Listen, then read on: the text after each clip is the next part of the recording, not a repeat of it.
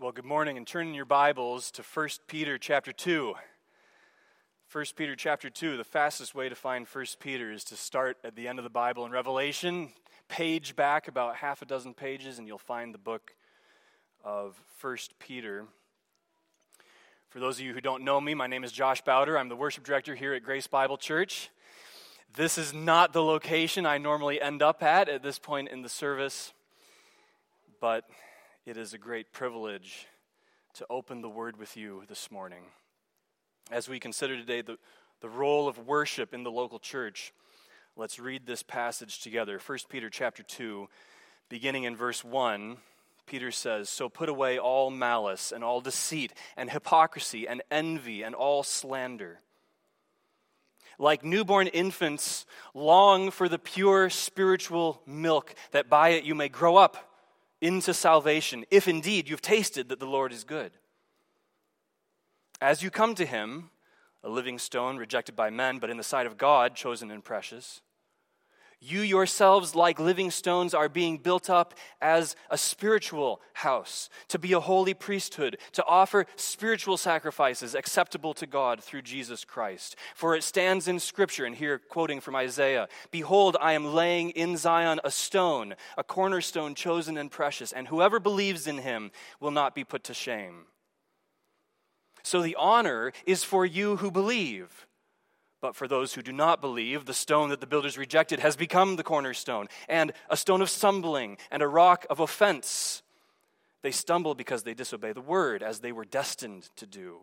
But you are a chosen race, a royal priesthood, a holy nation, a people for his own possession, that you may proclaim the excellencies of him who called you out of darkness into his marvelous light. Once you were not a people, but now you are God's people. Once you had not received mercy, but now you have received mercy. Father, we come to your word this morning with open hearts, open minds. We're ready to be fed, we're ready to receive nourishment. I pray that by your help I would preach better than I know how and give grace to these gracious people who have to listen to me. And may we leave this text this morning knowing and loving you better. We pray this in Jesus' name. Amen. I've titled this sermon, Proclaiming the Excellencies of God, because that phrase is such a clear destination for this whole passage. And it reveals that worship, as we'll see, is the purpose of the local church. And so I propose to go through this passage starting in verse 1, but keeping verse 9 in mind. That is, keeping proclaiming the excellencies of God in mind as the goal. Because as Peter builds his way toward worship explicitly, he's also implicitly telling us what must first be the case in order for worship to happen. There are five points in this sermon which I'll identify as we go in case you're a note taker. You don't have to be. I'll summarize them at the end as well. Peter begins this passage by comparing the church to a family. In this family, God is the Father, and believers are the little babies. They're the newborns who need nourishment in order to grow up. In fact, Peter has been employing this word picture of believers as children in God's family for some time, even in chapter 1. Look back at chapter 1, verse 14. He says, As obedient children, do not be conformed to the passions of your former ignorance. Look at verse 17. If you call on him as Father, who judges impartially according to each, each one's needs. Verse 23, you've been born again born into a new family, not of perishable seed, but of imperishable through the living and abiding Word of God. And of course, Peter's not the first one to use these analogies of believers as children and God as Father and regeneration as a kind of new birth. These are analogies taken from the Gospels, taken from Jesus himself. Nevertheless, Peter is using them here, and by the time we get to our text, chapter 2, verse 1, the theme of being God's children is well established. And the purpose of this analogy is to show that by grace through faith, we've been transformed. Through conversion, we've been given a new nature. That's what it means to be born again. We've been made into a new man. Our souls are indwelt by the Holy Spirit. Becoming a child of God is the starting point of our Christian life, and being a child of God is therefore a prerequisite for worship. Now, this is implicit in the text, I think, but it's there. True worship, and this is point one if you're a note taker, true worship is an activity of the redeemed. True worship is an activity of the redeemed. Only the regenerate, only believers truly worship. Our worship may be observed by unbelievers, and we hope that it is. All are welcome to our services. We pray that lost men and women and boys and girls would come through those doors and hear the preaching of the word and believe. We turn no one away from being present, and yet, those who are not children of God cannot and will not truly worship Him as their Father. This is why we limit or restrict leadership in our public worship to those who have made a profession of faith. Generally speaking, sometimes with the exception of children, the people on the platform on Sunday morning have articulated faith in Christ. In most big mainline churches and megachurches, it's the norm now to treat musicians simply as hires, simply as employees. You just hire the best you can get, regardless of their faith. When I was in grad school at the U of M, most of my colleagues who were in school with me, about my age, most of them were atheists. Shocker, in an arts program at the U of M. And most of them had church jobs, sometimes as music directors at churches. Imagine the irony of leading people in expressing things which you yourself doubt or disbelieve or openly despise. This leads us to another prerequisite for worship that I think is implicit in this text, and it's that this is point two true worship is sincere. True worship is sincere. It shouldn't be hypocritical, it shouldn't be an act. Peter is still using this analogy of believers as the little children of God, using this analogy of the family. Children should look like their father. If our Father is holy and pure, we should strive toward holiness and purity too. We should conform our behavior to look like our Father, not because it's an act, not because it's a show, but because we have new identity in Him. And so Peter pleads in verse 1, chapter 2, verse 1 Put away all malice and deceit and hypocrisy and envy and slander, and instead, verse 2, long for the pure spiritual milk, that by it you may grow up into salvation. Worship does not begin on our lips, it doesn't begin in our voices. Worship begins in our hearts. You can have the most beautiful voice in the world, but if your heart is turned away from God, if your hidden affections are cold toward Him, then you are not worshiping. You see, worship is fundamentally a disposition of the heart to treasure God in reverence and joy. And without that basis, we run the risk of becoming like the hypocrites in Matthew 5. Remember these? The people Jesus talks about who stand on the street corner to pray publicly, and they do it for the praise of men, but inside they're spiritually dead. Now, here's the rub. We know that none of us have perfectly ordered affections. All of us experience at one time or another some disconnect between how we know we ought to be feeling during worship and how we actually feel during worship. Maybe we're distracted. Maybe you don't like the songs. Maybe the PowerPoint restarts mid service. Maybe it's the light that goes on and off. Maybe Josh screws up the lyrics again. Maybe it's just the difficult events in your life that overshadow the experience on Sunday morning. Maybe your heart just feels out of tune. Does your heart ever feel out of tune? All of us experience this. This is why we sing in a prayer to God Tune my heart to sing thy grace. So, how do we tune our hearts? What's the medicine that we need for this? Well, look at verse 2. Like newborn babes, that's us, immature, babies, weak, helpless, distracted, not feeling as we should. We're just children. Like newborn babes, long for the pure spiritual milk, that by it you may grow up into salvation. What is the pure spiritual milk? Well, it's the Word of God that Peter just described at the end of chapter 1. It's the Word of the Lord through which we were born again in 123. It's the Word of the Lord that endures forever in 125. It's the revelation of God in Scripture. The Bible is our food. It's by eating and drinking the Bible that we grow up out of spiritual childhood and into spiritual manhood. It's therefore essential that our corporate worship be saturated with the Bible. So here's point three true worship is filled with Scripture. True worship is filled with Scripture. We are to sing the Bible, pray the Bible, preach the Bible, contemplate the Bible. This is why Jacob is so avidly committed to what we call sequential expositional preaching, preaching from the Word. It's why every week we, we read Scripture together and our elders give us a mini sermon exhorting us from that passage, like David did today, from a very tricky passage in James. It's why we close our services by reading our benediction aloud from the Psalms.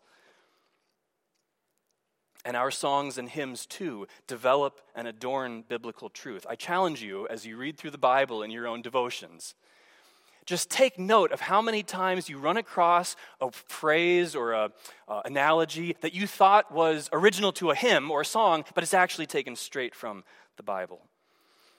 And it turns out that this is the solution for those times when you don't feel like worshiping.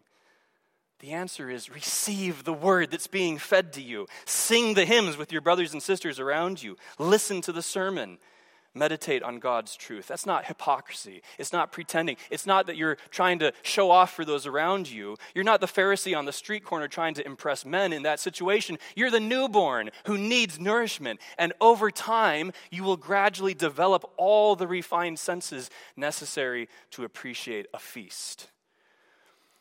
Worship that is based in the Word will both feed you and form your capacity for more and deeper worship. In other words, worship isn't just a matter of expressing yourself the way you want to or of feeling a certain emotion, it's a matter of being formed. I commend to you the work of Scott Aniol from Religious Affections Ministry. Scott Aniol, A N I O L. He is a professor of theology of worship down at Southwestern Seminary and he's a friend of mine, and he's done work, uh, great work, in developing this idea of worship as formation. Corporate worship centered on the Word of God will form your knowledge and your affections, and in so doing, it will build up your faith. I think that this is one of the reasons why we have been hesitant as a new church to implement programs that take children out of our corporate, corporate worship. I think it's because we want even the little children to see what formative worship looks like. Not just the music, but the preaching and the reading of the word and communion. To taste and see that the Lord is good, as Peter says in verse 3. To experience with us the activity of being fed by the word. Now, up to this point, Peter has been using the analogy of God's family, in which we are the children. But now, in verse 4, he introduces a new analogy. This one's architectural. Believers, he says, are like living stones. They're rejected by men, but they're chosen and precious in the sight of God. And these stones are being built up into a spiritual house.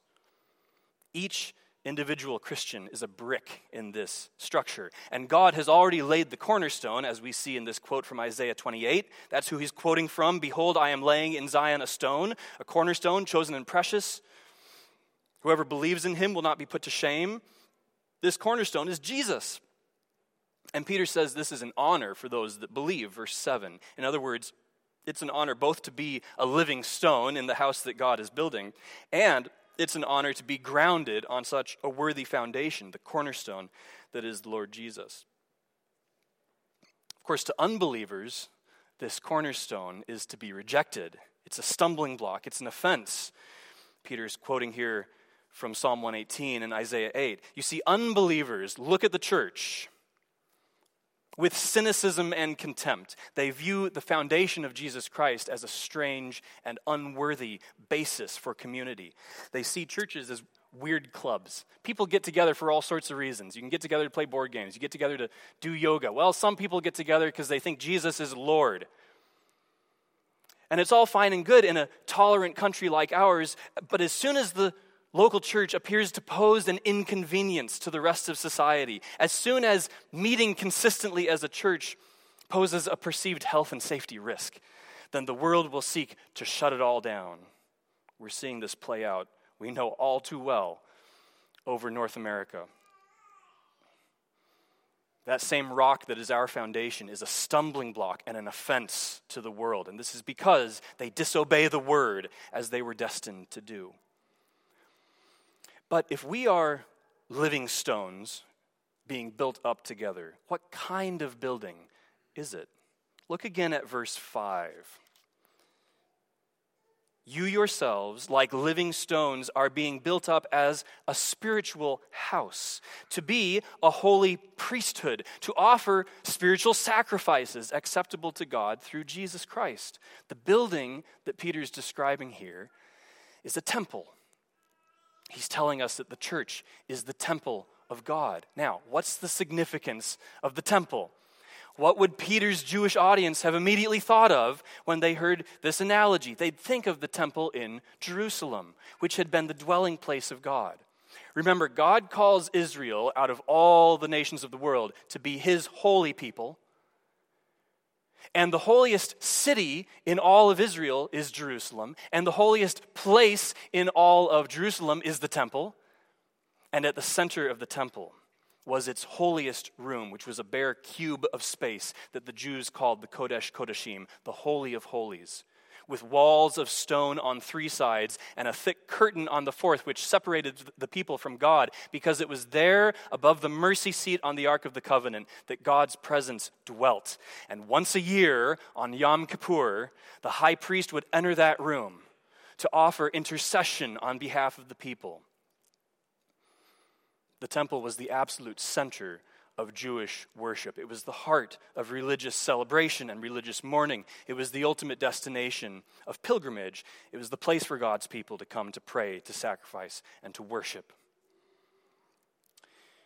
Now, the book of Hebrews tells us that that earthly temple, that physical temple, was just a copy, it's just a shadow, it's just a picture of a heavenly temple God's real dwelling in the heavens. Now, we know less about this heavenly temple than we do about the earthly one, but we do know a little bit. And so we're going to go on two detours here from 1 Peter in order to learn more about the heavenly temple. And the first detour is to Isaiah chapter 6. So turn in your Bibles to Isaiah chapter 6. Keep a finger in 1 Peter maybe, but turn to Isaiah 6. Y'all knew we were headed here in a sermon on worship, right? Isaiah 6 is a likely destination. Isaiah 6, starting in verse 1, let me read for you. In the year that King Uzziah died, I saw the Lord sitting upon a throne, high and lifted up, and the train of his robe filled the temple. Above him stood the seraphim. Each seraph had six wings. With two he covered his face, with two he covered his feet, and with two he flew. And one seraph called to another seraph and said, Holy, holy, holy is the Lord of hosts. The whole earth is full of his glory. And the foundations of the thresholds shook at the voice of him who called. It's shaking at the voice of the seraph. The Lord hasn't even said anything yet. And the house was filled with smoke. The heavenly temple is a place of worship. It's a place where God sits on his high throne, and around him his creatures adore him. These seraphim are not angels. Angels are messengers. Angels have places to be and things to do. They have they go on quests. They deliver news to people. But the seraphim stay in one place. They were created simply to be in the presence of God, to behold him and to worship him. Now, I want you to keep the scene from Isaiah 6 in your mind. So you have the throne, you have the temple, you have the seraphim, and you have the worship. And now flip forward to the end of your Bible, Revelation chapter 4. Go to Revelation chapter 4, where the Apostle John has a vision of the heavenly temple. This is 900 years after Isaiah's vision. Revelation chapter 4, let's pick it up in verse 2. John says, At once I was in the Spirit, And behold, a throne stood in heaven, with one seated on the throne.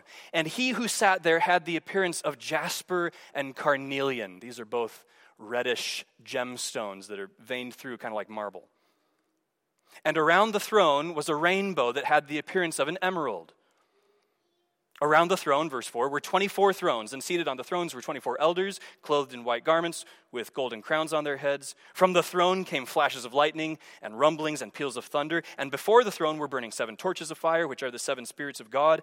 And before the throne there was, as it were, a sea of glass like crystal. This is the glassy sea that we just sang about. And around the throne, on each side of the throne, are, present tense, four living creatures. Up until this point, everything's been past tense because John is just telling us the vision that he had. He's relating the vision. But when he gets to the seraphim, he says, they are there, present tense. Four living creatures. The first living creature, verse 7, like a lion. The second living creature, like an ox. The third living creature, with the face of a man. And the fourth living creature, like an eagle in flight. And the four living creatures, each of them with six wings, yep, are full of eyes all around and within. And, not, and day and night they never cease to say, Holy, holy, holy is the Lord God Almighty, who was and is and is to come. Keep reading. And whenever the living creatures give glory and honor and thanks to him who's seated on the throne, who lives forever and ever, the 24 elders fall down before him who is seated on the throne and worship him who lives forever and ever. They cast their crowns before the throne, saying, Worthy are you, our Lord and God to receive glory and honor and power. For you created all things, and by your will they existed and were created. What do you do in the temple of God? You worship. And here at long last is point number four true worship has God as its object. You say, well, that's obvious. It's a tautology. Of course, true worship has God as its object. Well, notice how the worship of the seraphim, both in Isaiah and in Revelation, is voiced in the third person. Their worship is facing outward toward God. It's declarative. They're not facing inward toward themselves. The seraphim are not talking about their feelings or their emotional experiences. They're not wrapped up in their own subjective conceits. They're objectively proclaiming the excellencies of God. They are singing hymns. We don't know if they're singing. I think they're singing because later in Revelation it says they sang a new song, implying. But at least we know they're saying hymns that are oriented not on themselves, but on the beauty and majesty and purity and holiness of the one seated on the throne. Now, I want to be clear. We're not the seraphim. We were not created simply to behold God directly in his temple and worship him unceasingly. We were created to live on the earth as embodied souls. It's not wrong for us to sing songs of testimony that focus on what God has done for us. That's not wrong. The New Testament tells us to sing psalms and hymns and spiritual songs. Some of our sweetest spiritual songs are about how God has saved and redeemed us as individuals. Often these songs are voiced in the first person singular. That's okay. In fact, probably the most famous Christian song ever written is not a hymn, technically speaking. It's a song of testimony. Amazing grace, how sweet the sound that saved a wretch like me. I once was lost, but now I'm found, was blind, but now I see. And when we sing that, we say, Amen. Yes, with John Newton, yes, we've been through the same experience. We too were once blind, but now we can see. Still, what the seraphim are doing in Isaiah 6 and Revelation 4 is something slightly different. What they're saying or possibly singing is more like a hymn. They're not giving testimony to what God has done for them, they're proclaiming who God is, his attributes, his holiness, his power, his eternity, his worthiness. This kind of worship that places all the attention on God and none at all on ourselves may strike us as strange, it's certainly out of step with the values of the world. In our age, for example, the worldly emphasis is clearly on the self. The whole seeker movement in the modern church proceeds from the premise that worship should be an attractive experience for anyone coming through the doors. It treats worship more as a product and people not so much as a congregation, but as an audience, as consumers who expect to be swept along by an uplifting swell of emotion, which crests in the second to last song, and then it recedes into a soothing feeling of catharsis and well being. And then you're ready for the five to seven minute sermon. Don't get me wrong, this formula for delivering emotional experiences works incredibly well.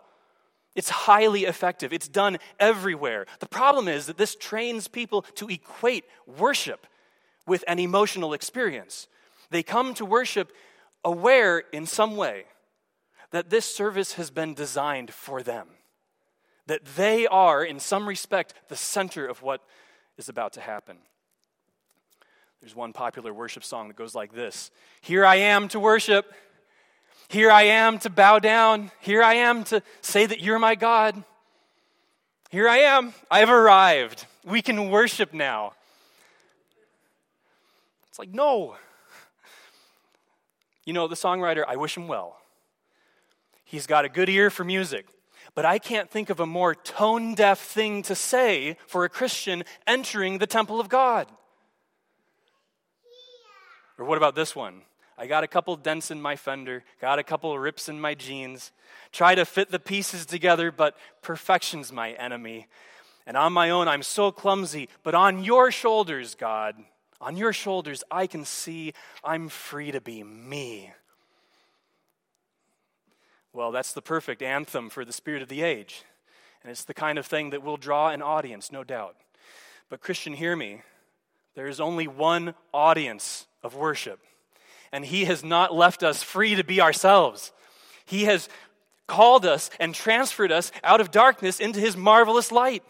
He's called us to be living stones built into the Holy of Holies, witnesses to His presence in the temple of the local church. We should be pierced through by His splendor and humbled in reverence and wonder, not deluded by an image of ourselves. Now, Peter's going to expand the metaphor once again. So turn back to our text in 1 Peter 2. Expanding the metaphor, not only are we living stones built together into the walls of the temple, but we're also the priests that serve in the temple. Look at verse 9. But you are a chosen race, he says, a royal priesthood, a holy nation, a people for his own possession, that you may proclaim the excellencies of him who called you out of darkness into his marvelous light. Proclaiming the excellencies of God. That phrase is the destination toward which all of our passage this morning has been leading. Why are we born again into God's family? Why are, to be, why are we to be sincere and not hypocritical? Why are we to find nourishment in the Word of God? Why are we built up as living stones into a spiritual house? Why are we called out of the world to be royal priests and a holy nation and God's own people? Why? That we may proclaim the excellencies of Him who called us out of darkness into His marvelous light. So, point five now true worship is proclamation. True worship is proclamation. We saw earlier, I think it was point two, that worship has to be sincere, right? Worship is a disposition of the heart to treasure and revere God. And if you don't have that internal disposition, then the most beautiful external expressions are fake and hollow and not true worship. But now we have the flip side, see? While it is true that we may sometimes worship God silently in the Spirit, that is true. Nevertheless, when we gather on Sunday mornings for corporate worship as the local body, we're commanded to give voice to what we feel in our hearts. We're commanded to express, to use words and music as vehicles to convey truth. In other words, we're commanded to proclaim. And we are to proclaim together, side by side, like stones supporting each other in a wall. Now, the fact that true worship is proclamation suggests three implications. So you thought we were done because that was point five, but now here's three subpoints, okay? I'll go quickly through these. Three implications of this. Number one, our worship must be accessible to the congregation. At our church, we, we want to remove any barriers that might prevent the congregation from participating fully. We do not assume that everyone in our church listens to the same radio stations during the week or grew up with the same hymnals. We want our worship to be clear enough and simple enough to be achievable for everyone. One of the most frustrating experiences a person can have in church is to be confronted with a song whose melody they've never heard in a key eh, and with a range that's not suited for the average voice, with a rhythm that changes from verse to verse, with a bridge that's in a different time signature than the rest of the song, with vocal embellishments that were never intended for a congregation, they were intended for a trained soloist recording a single. Friends, you may very well be moved to worship when you hear that song on the radio, but in the context of corporate worship, that kind of thing can lock people out of participation. So at our church, we stress accessibility so that all may proclaim together. The second implication, proclaiming the excellencies of God, means that we have to think about not only what we are proclaiming, the content, but how we are proclaiming it. That is the form of proclamation. What do these terms mean? By content, we just mean the surface meaning, the words. This is clear, right? This one's an easy one. It's like you want the thing, the words that you're saying in worship to be true. You want them to be verified by Scripture and clearly expressed, not confusing. By form, we mean how is that content organized and delivered? How is it packaged? What's the mode or tone or medium in play? There would be something wrong if all of our worship songs were in limerick form. Even if all the words were factually correct, the form in which they were organized would undercut their truth. Why? Because the limerick form is inherently trivial, and it would therefore be mismatched to the words, which are not inherently trivial. There would be something wrong if all of our worship was in the style of marching band music, or polka music, or honky tonk piano, or lullabies. It's not because any of those forms are inherently wrong in themselves. Who would say that lullabies are wrong? It's because those forms were created to do some things and not do other things. This is common sense. It's right for us, therefore, to hesitate before forcing those forms into corporate worship. To acknowledge that some forms may very well be enjoyed outside of church while being unsuited for worship inside the church. This isn't hypocrisy. It's not a man made standard. It's not a double standard. It's understanding context. It's knowing that you can wear shorts to a barbecue, but you wear a suit to the State of the Union. Now, look, I know that it's precisely at this issue where disagreements arise. And I want you to know that I am so grateful that this body has shown so much graciousness and patience as we have for the last year now started to chart a course for our worship at Grace. And it's not a perfect course, and it's not an unchanging fixed course. It's going to change over time as we learn and as we grow. But thank the Lord that our church has been marked by unity and goodwill on an issue that we, we all know this thing can erupt and divide. We want to think through these things very carefully, very responsibly. We're not in any hurry to adopt whatever new forms are currently in vogue. So, when some company tells us, as I saw an advertisement recently, that uh, to, uh, to be a worship innovator, right, to take your worship to the next level, you really need this new technology. It's like you see that, and eh, I'm, skeptical, right? And I think I speak for the elders. We're like, yeah, we're not just going to throw our money at you and be like, yeah, we, we need that. Let's think about it. We're skeptical when someone tells us that the forms used in advertisement and entertainment can be used equally well in worship by simply substituting the surface content, we hesitate. We want to proclaim God's excellencies rightly. We don't want to jeopardize such a weighty responsibility in a rush toward relevance. And third, finally, the third implication of worship as proclamation is that we proclaim God's excellency by marveling at the gospel. Look at the end of verse 9. He called us out of darkness into his marvelous light. Once we were not a people, but now we are a people. Once we had not received mercy, but now we have received mercy. God has chosen to reveal his excellency to us primarily through the salvation purchased by Jesus Christ. If we were to go back to Revelation, and continue reading John's vision, we would see that the next thing that happens after Revelation 4, in Revelation 5, the Lamb enters the throne room of God. And as the Lamb takes the scroll, which he alone is worthy to unseal, the elders and the seraphim fall down and they sing that new song. And the new song goes like this Worthy are you to take the scroll and open its seals. Why?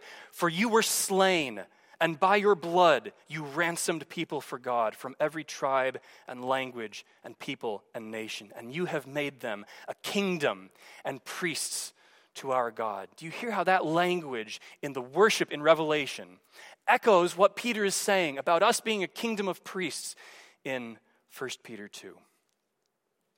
Our worship should be motivated and centered around the gospel of Jesus Christ. So, can I sum up these five points? Number one was true worship is an activity of the redeemed. You have to be a child of God in order to worship Him as Father.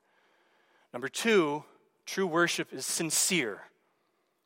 Worship begins when you treasure God in your heart, it's not immediately an external thing. Number three, true worship is filled with Scripture. We pray the Bible, sing the Bible, preach the Bible. Number four, True worship has God as its object. It's not, it's not about how we feel, it's about who God is. And number five, true worship is proclamation. We attest to God's excellency in proclaiming the gospel in content and in form. I mentioned John Newton's Amazing Grace earlier in the sermon. I want to close today by reading just a couple stanzas, two very short stanzas, from another hymn that John Newton wrote. This one is called How Sweet the Name of Jesus Sounds. It'll be projected on the screen as I read. Newton says, O Jesus, shepherd, guardian, friend, my prophet, priest, and king, my Lord, my life, my way, my end, accept the praise I bring. How weak the effort of my heart, how cold my warmest thought. But when I see thee as thou art, I'll praise thee as I ought. Father, we pray that you give us the eyes to see your Son as we ought. Give us the ears to hear your voice. Give us hearts that heed your grace. And give us tongues to praise in this church and in your church across the globe. We pray in Jesus' name.